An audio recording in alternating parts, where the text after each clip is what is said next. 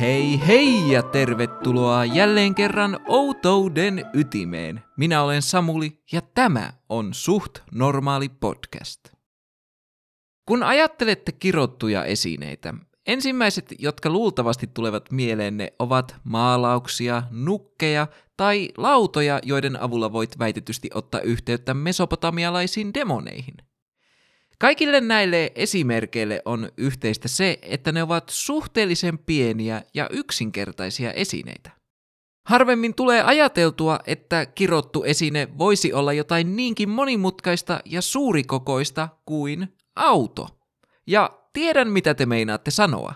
Kirottu auto? No, senhän on täytynyt kuulua jollekin hyvin pahalle ihmiselle, kuten Adolf Hitlerille, Benito Mussolinille tai sille kusipäälle, joka pysäköi luvatta invapaikoille. Mutta ei, tässä tapauksessa auto ei kuulunut alkujaan pahalle ihmiselle. Se kuului miehelle nimeltään James Dean, joka oli yksi 1950-luvun Hollywoodin lupaavimmista nuorista näyttelijöistä ja jonka elämä päättyi traagisesti autoonnettomuudessa vuonna 1955. Onnettomuudessa, jonka seurauksena James Deanin Little Bastardiksi nimetystä Porsche 550 Spider urheiluautosta tuli yksi maailman kuuluisimmista väitetysti kirotuista ajoneuvoista. Tämä on hieman tavallisesta poikkeava jakso siinä mielessä, että meillä on tässä käsiteltävänä käytännössä kaksi eri tarinaa.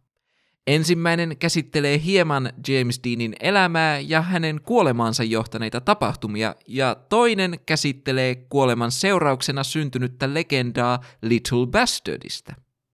Moni nuoremmista kuuntelijoistani ei välttämättä ole koskaan kuullutkaan James Deanista, joka on aivan täysin ymmärrettävää. Harvemmin tulee upottua 1950-luvun komeiden Hollywoodin sydäntensulattajien ihmeelliseen maailmaan, eteenkään sellaisten, joiden ura jäi lyhyeksi, ja kun sanon lyhyeksi, niin mä tarkoitan todella lyhyeksi.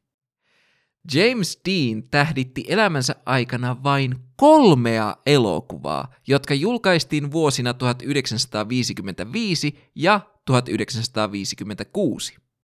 Hänen ensimmäinen rooli oli rakastamattomana poikana draama-elokuvassa East of Eden, toinen uhmakkaana teininä elokuvassa Rebel Without a Cause, ja hänen viimeiseksi jäänyt roolisuorituksensa sisukkaana teksasilaisena karjatilallisena elokuvassa Giant. Vaikka hänen uransa olikin lyhyt, hänen tähtensä paloi sitäkin kirkkaammin. Hänessä yhdistyi synkkää aistillisuutta, röyhkeyttä, uhkarohkeutta, ongelmallisuutta sekä huomaavaisuutta, ja hän oli nuorten aikuisten kokeman levottomuuden, kapinallisuuden ja vieraantuneisuuden tunteen ruumiin listuma. Hän oli the alkuperäinen bad boy. Näyttelemisen ohella yksi James Deanin intohimoista oli kilpaajaminen – hän oli ollut auto- ja moottoripyörä hullu siitä lähtien, kun hänen setänsä oli opettanut hänet ajamaan traktoria. Hollywoodin tuomien rikkauksien avulla James pääsi toteuttamaan villeimpiä moottoriunelmiaan. Hän oli nopea, kylmähermoinen kuljettaja, ja monien mielestä hänestä olisi voinut tulla ajan kanssa kilparatojen kuningas. Kuten hänen elokuvauransa, myös hänen kilpaajouransa sisälsi vain kolme merkittävää tapahtumaa. Sattumaako? Mitä todennäköisemmin kyllä. On kuitenkin omalla tavallaan jännää, että kolme merkittävää elokuvaa ja kolme merkittävää kilpailua ja that's it. Vielä jos paljastuisi kolme muuta merkittävää tapahtumaa hänen elämässään, niin voitaisiin ruveta jonkinlaisella epäpyhällä matikalla vääntämään paholaisen lukuja ilmoille. Mutta ei enempää James Deanin historiasta, koska you know, tämä on kuitenkin suht normaali podcast ja meidän pitää alkaa vähitellen hivuttautua kohti outouden ydintä. Syyskuun 21. päivänä 1955 James Dean osti hopean värisen Porsche 550 Spider urheiluauton antamalla siitä vaihdossa Speedster 356 ja maksamalla 3000 dollarin välirahan. Porsche 550 Spider oli pikkuruinen auto, jossa oli avoin alumiinikori, alkeellinen 15 senttiä leveä muovinen tuulilasin tapainen ja täysin käsin tehty ilmajäähdytteinen moottori. Porsche 550 Spidereita valmistettiin vain 90 kappaletta, joten kyseessä on tänä päivänä todella harvinaisesta autosta. Kuvien perusteella se on kyllä upean näköinen auto, ja tuohon aikaan se on ollut parasta tehoa, mitä rahalla on voinut saada, mutta upeasta ulkomuodostaan huolimatta kyseinen auto oli hauras kuin kananmuna. James vei autonsa kuuluisuuksien autojen räätälöintiin erikoistuneen George Barrisin pajalle, joka oli omien sanojensa mukaan James Deanin hyvä ystävä. James ohjeisti Barrisin päällystämään istuimet tartan ruutukankaalla sekä maalaamaan punaiset raidat molempiin takapyöriin. Fun fact, monet teistä tiedätte ainakin yhden George Barrisin luomuksista, sillä hän suunnitteli Adam Westin Batmanin Batmobiilin. Seuraavaksi James vei autonsa Dean Jefferiesin pajaan, joka sijaitsi Barriksen pajan vieressä, ja maalautti tällä auton konepeltiin, oviin ja moottoritilan ilmanottoaukon päälle kilpanumeronsa 130. Auton perään maalattiin tyylitellyin kirjaimin Deanin autolle antamansa nimi Little Bastard, joka oli viittaus James Deanin ja tämän hyvän ystävän sekä ajoopettajan Bill Hickmanin väliseen sisäpiirivitsiin. Luen teille seuraavaksi sitaatin Bill Hickmanin myöhemmin antamasta haastattelusta. Olin opettanut hänelle asioita, kuten miten auto laitetaan nelipyöräiseen driftiin, mutta hänellä oli myös paljon omia taitoja. Jos hän olisi elänyt, hänestä olisi voinut tulla mestarikuski. Meillä oli tapana vitsailla. Minä kutsuin häntä Little Bastardiksi ja hän kutsui minua Big Bastardiksi. En koskaan lakkaa ajattelemasta niitä muistoja. Seuraavalla viikolla James päätti osallistua viikonloppuun Salinasissa järjestettävään autokilpailuun. Salinas, joka oli Jamesille tuttu East of Eden elokuvan kuvauksista, sijaitsi noin 500 kilometrin päässä pohjoiseen Los Angelesista.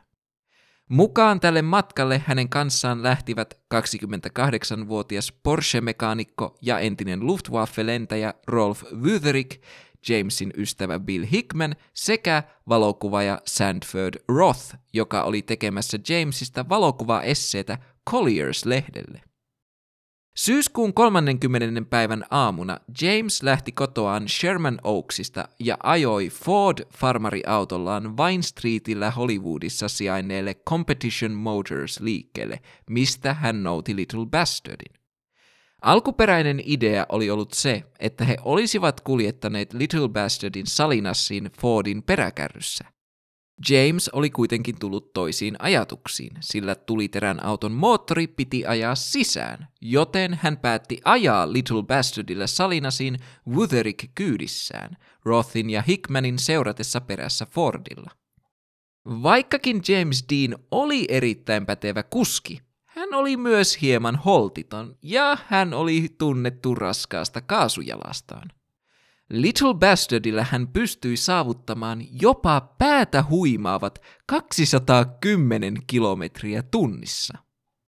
Matkan alettua hän onnistui saamaan sakot ajettuaan 105 kilometrin tuntivauhdilla 90 kilometrin alueella, mutta tämä ei hänen vauhtiaan hidastanut.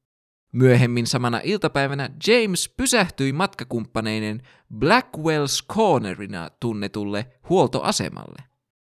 James oli legendan mukaan tilannut huoltoasemalla lasillisen maitoa, ja kuten me kaikki tiedämme, maito tekee juojastaan huomattavasti kuulimman ja myös joissain tapauksissa räjäyttää tämän suoliston.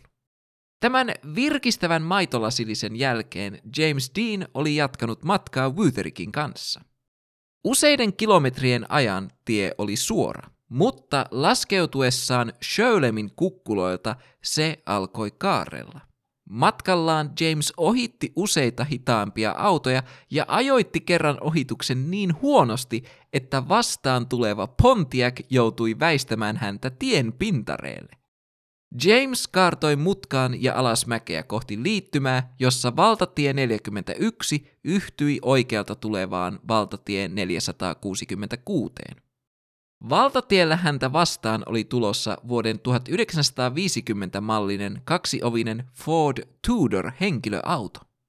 Auton ratissa istui Donald Turnipseed, 23-vuotias entinen merimies ja Kalifornian polyteknisen instituutin ensimmäisen vuoden opiskelija, joka oli matkalla kotiinsa Tulareen viikonlopuksi.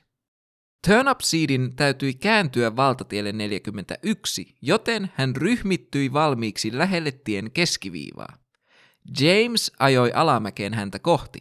Turnipseed kiihdytti kääntyäkseen tien yli nopeasti, jarrutti, joutui sivuluisuun, pysähtyi, lähti jälleen liikkeelle ja joutui taas sivuluisuun. James yritti kaikin keinoin ohittaa Turnipseedin, mutta turhaan.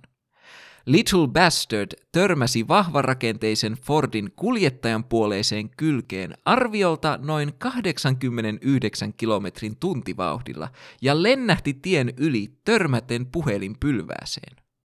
Fordin matkustamo pysyi ehjänä, mutta sen puskuri irtosi ja moottoritila vaurioitui pahoin. Little Bastardin heppoinen alumiinikuori puolestaan musertui hetkessä muodottomaksi massaksi. Turnipseed selvisi kolarista sen suuremmitta vammoitta, mutta James ja Wutherick eivät olleet yhtä onnekkaita. Wutherick oli sinkoutunut törmäyshetkellä ulos autosta ja makasi tiellä pahoin loukkaantuneena, mutta kuitenkin hengissä. James oli puolestaan jumissa Little Bastardin jäänteissä.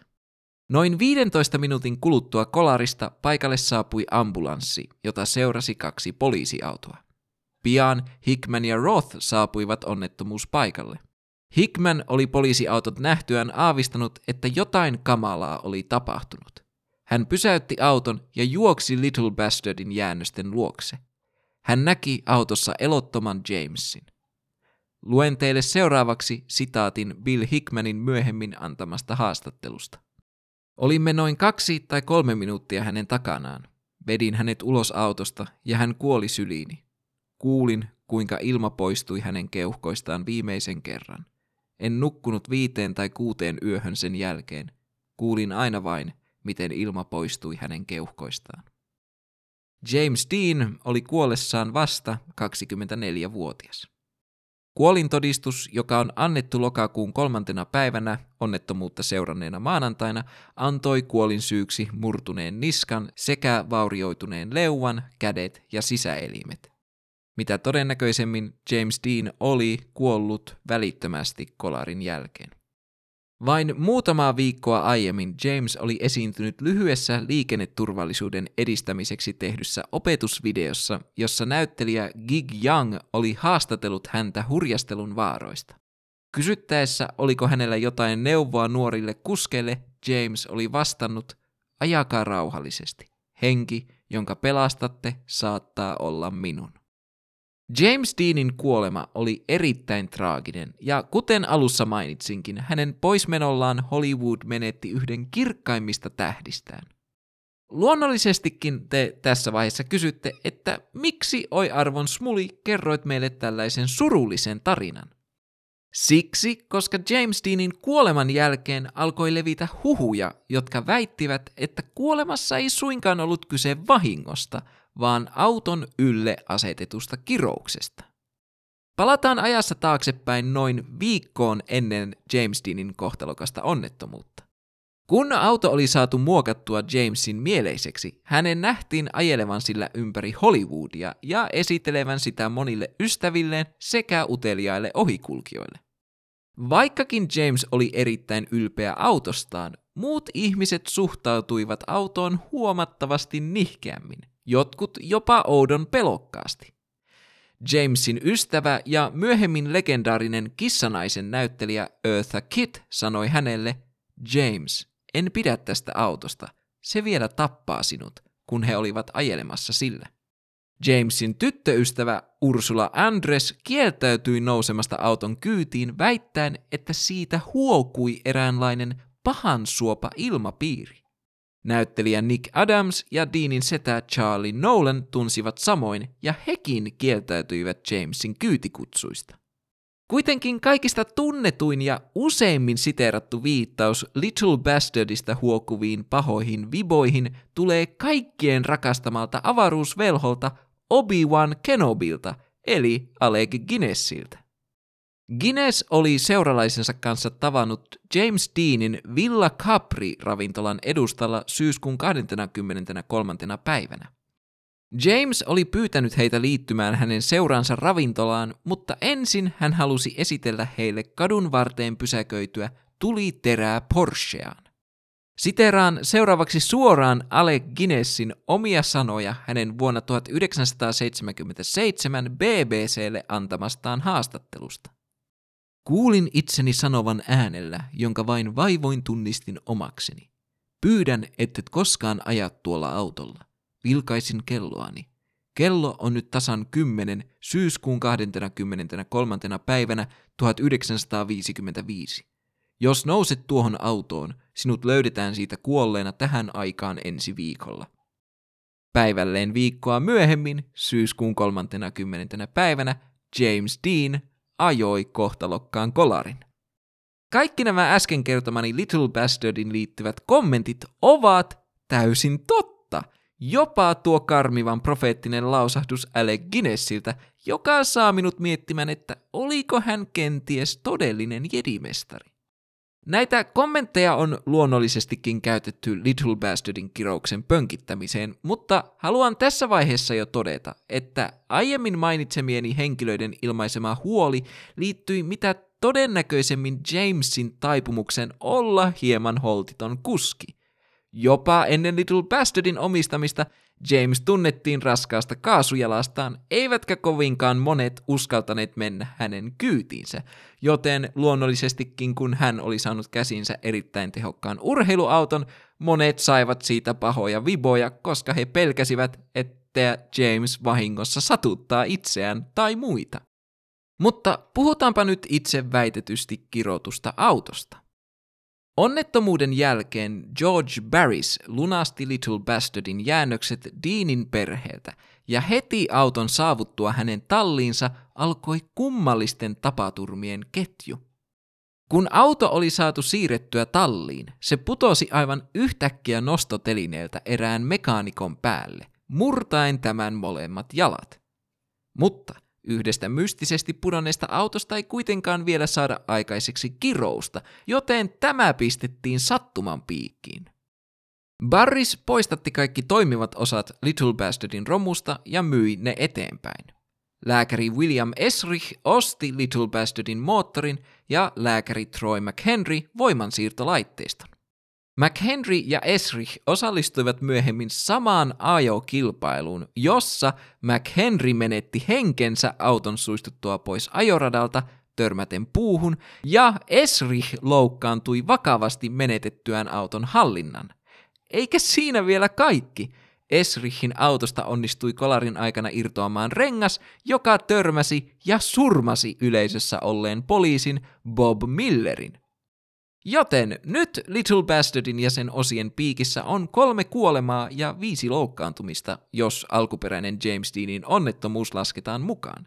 Joten tämä auto on vahingoittanut ja tappanut tähän mennessä enemmän ihmisiä kuin keskiverto koronarokote Suomessa. McHenryn ja Esrichin onnettomuuksien jälkeen Barris myi kaksi Little Bastardin rengasta eräälle urheiluauton omistajalle ja nämä renkaat räjähtivät yllättäen kesken ajon, melkein surmaten kuskin. Pian tämän jälkeen kaksi ryöstäjää loukkaantui yrittäessään varastaa osia autosta sen ollessa säilytyksessä Barrisin liikkeessä. Ensimmäisessä tapauksessa nuori mies yritti varastaa rattia ja sai käsivarteensa luuhun asti ulottuvan haavan romuttuneen auton rosoisesta metallinpalasta. Toinen varas loukkaantui vakavasti, kun hän yritti varastaa auton penkit.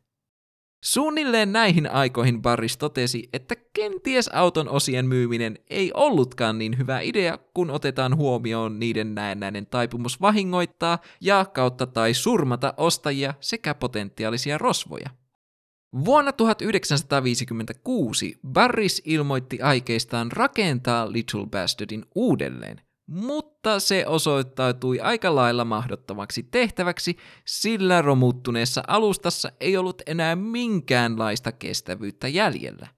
Sen sijaan Barris päätti hitsata alumiinilevyjä vasemman etulokasuojan sekä ohjaamon päälle, ja simuloidakseen kolarin vaurioita hän päätti piestä autoja puulaudoilla joka on sinällään aika turhaa touhua, koska kyseinen auto oli ollut jo hieman puulautojen hakkaamista rajummassa kolarissa. Vuonna 1958 kiinnostus James Deania kohtaan oli edelleen suurta teini-ikäisten keskuudessa. Niinpä Kalifornian tiepoliisi suostutteli Barrissin lainaamaan heille Little Bastardin puupaloilla piestyn romun kiertävää näyttelyä varten – jonka tarkoituksena oli valistaa nuoria turvallisen ajamisen tärkeydestä.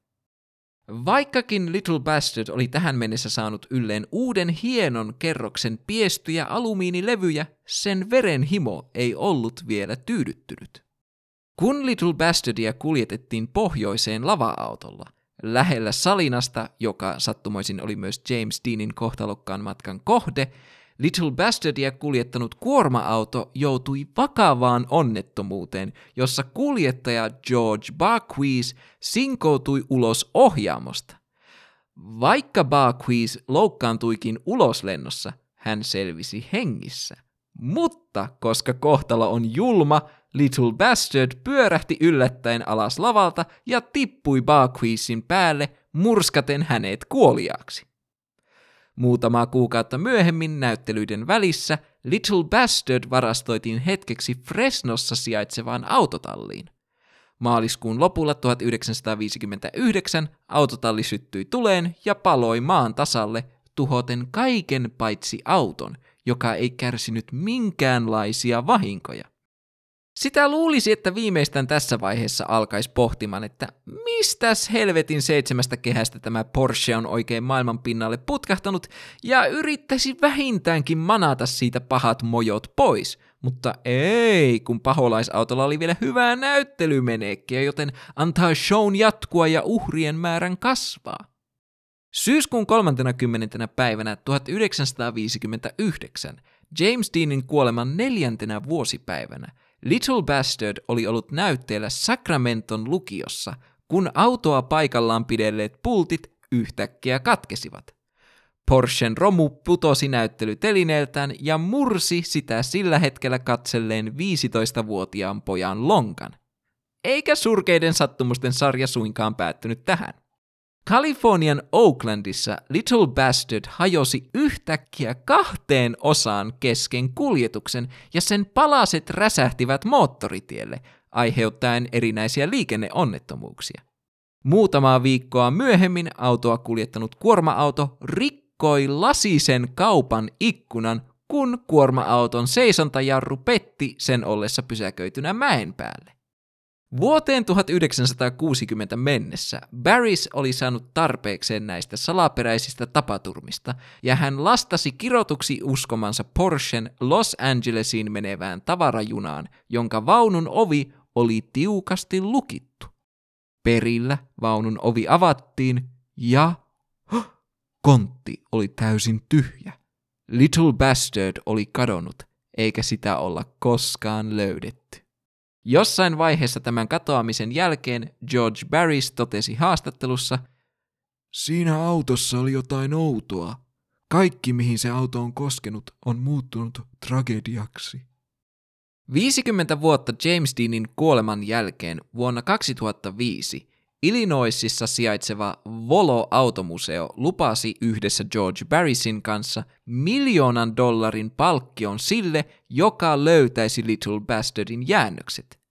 Kukaan ei kuitenkaan ottanut kiinni tarjouksesta useampaan vuoteen, kunnes yhtäkkiä syyskuun 30. päivänä vuonna 2015, tasan 60 vuotta James Deanin kuoleman jälkeen, Washingtonin osavaltiossa asuva Sean Riley kertoi, että hänen sormessaan oli arpi, joka oli häirinyt häntä jo vuosikaudet.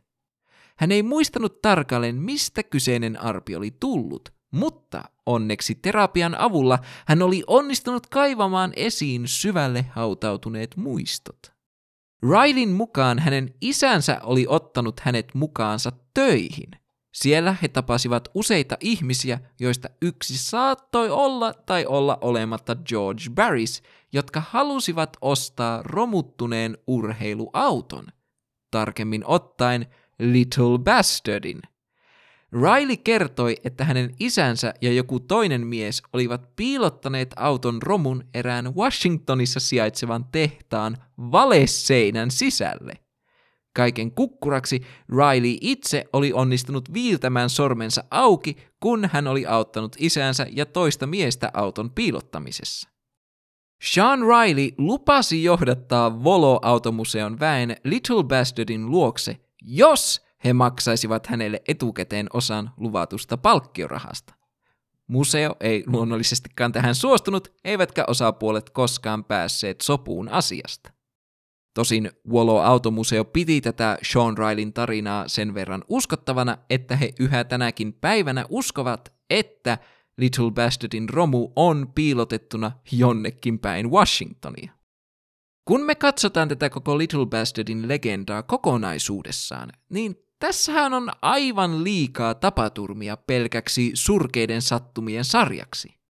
James Deanin ystävät, muut julkikset ja jopa itse Obi-Wan olivat sitä mieltä, että tässä autossa on jotain mätää. James Deanin kuoleman jälkeen auton romu tappoi huimat kolme ihmistä ja haavoitti vähintään viittä muuta. Kaiken kukkuraksi koko höskä mystisesti katosi ja piilotettiin valesseidän taakse.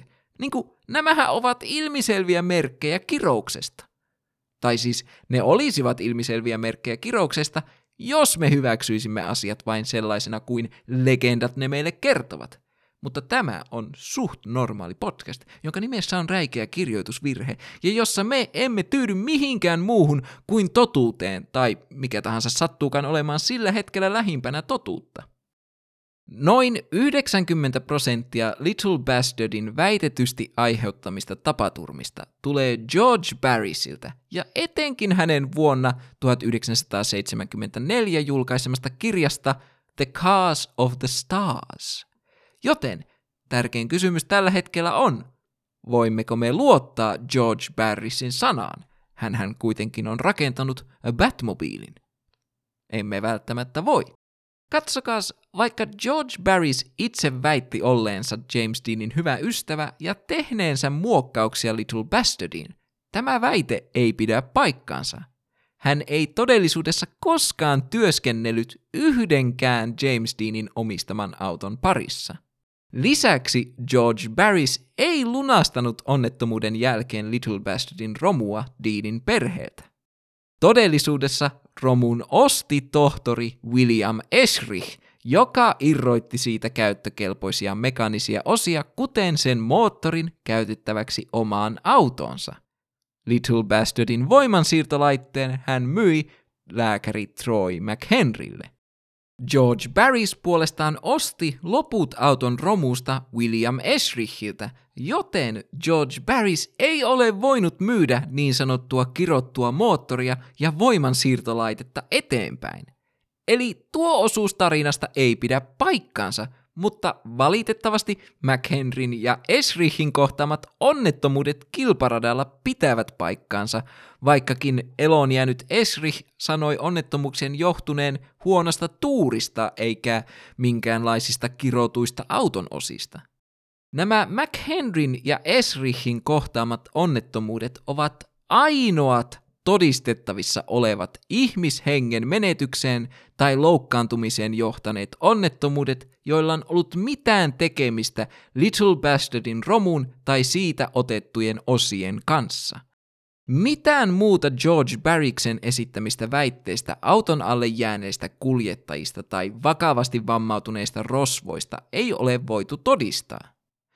Ainoa hänen esittämä väite, joka on todistettavissa, on maaliskuun lopulla 1959 tapahtunut autotallin tulipalo, mutta todellisuudessa talli ei palannut maan tasalle, vaan se, kuten myös Little Bastard, kärsivät hyvin vähäisistä vaurioista. Tällaiset George Barrisin esittämät eräälle henkilölle tapahtui asia X tapaiset selitykset ovat hyvin perinteinen osa paranormaaleiden tapahtumien pönkittämistä, koska totta kai väitetty kirous vaikuttaa uskottavammalta, kun se on aiheuttanut haittaa lukuisille eri ihmisille.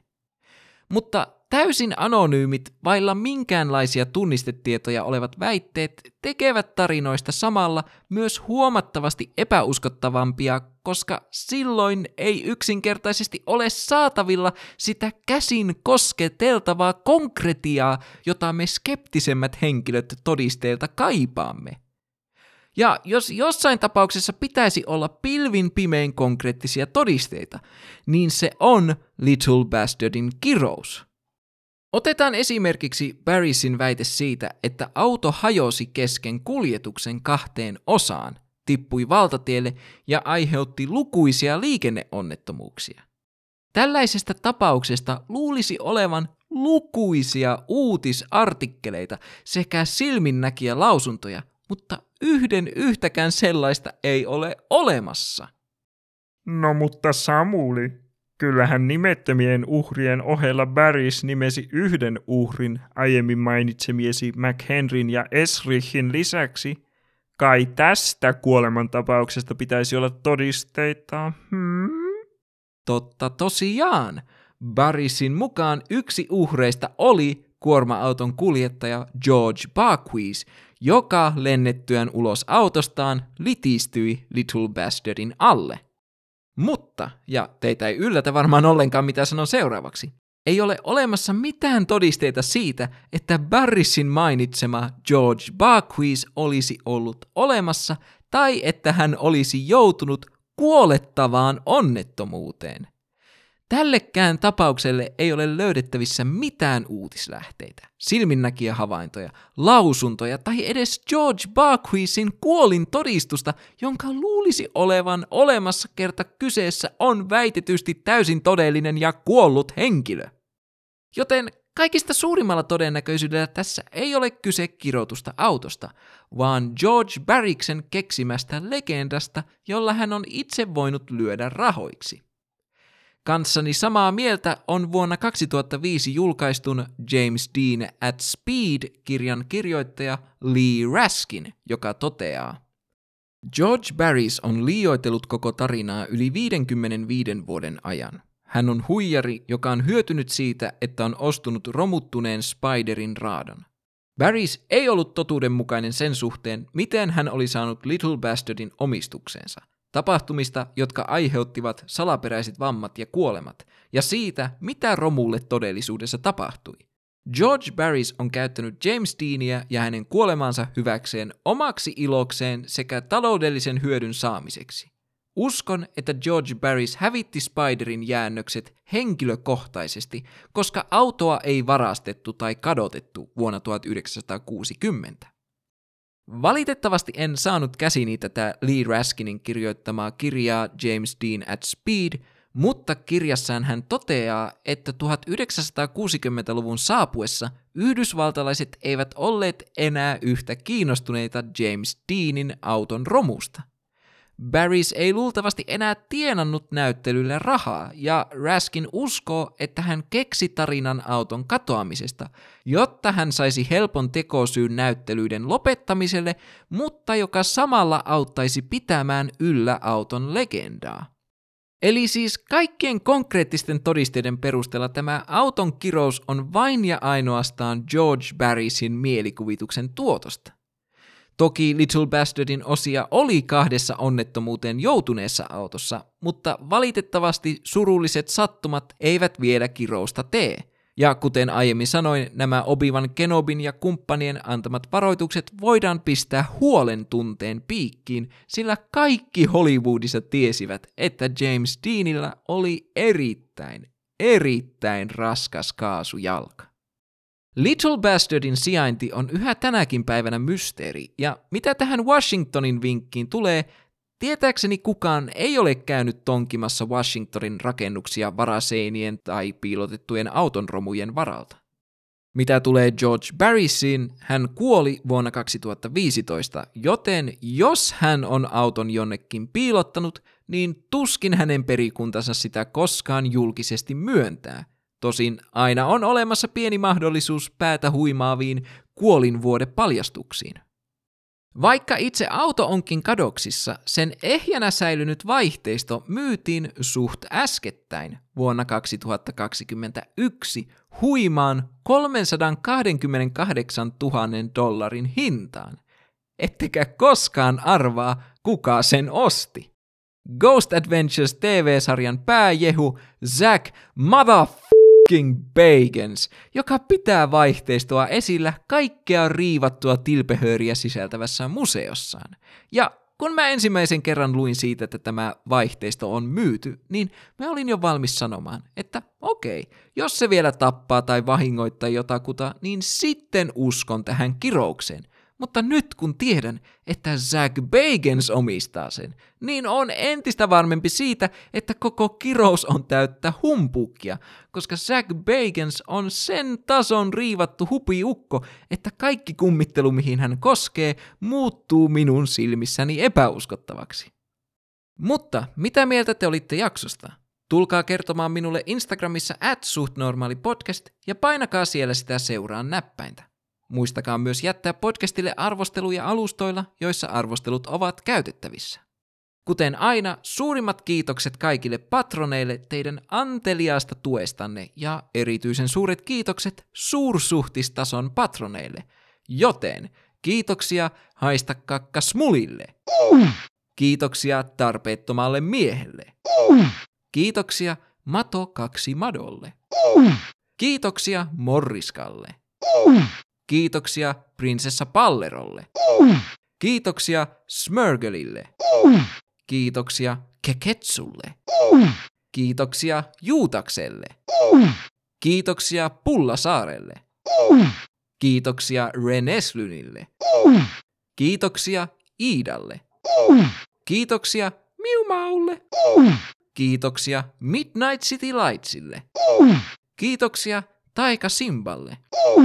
Kiitoksia erittäin ilkeälle sipulille. Kiitoksia T-narkomaanille. Kiitoksia kemisti Kuomalle. Kiitoksia Your Local Alienille. Ja kiitoksia Ellille. Te kaikki ihanat patronit mahdollistatte sen, että suht normaali pysyy omana outona itsenään. On taas aika sanoa hetkeksi Hei hei! mutta onneksi me tapaamme taas pian outouden ytimessä.